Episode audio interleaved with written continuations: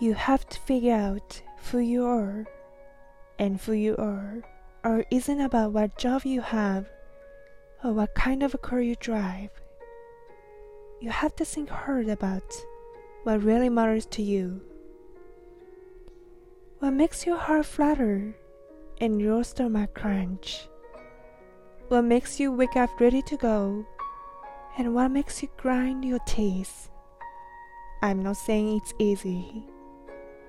One of the hardest things to do in the world of Twitter and Facebook and Snapchat is to carve out time for yourself, and not just the time you carve out following Selena Gomez on Instagram. I mean, making a priority to know yourself, to know what defines you, totally separate from what anybody else thinks. But here's the thing, if you figure that out, nothing will be more valuable. Because knowing who you are is a compass that will help guide you to an expected opportunity or when a setback blows your way.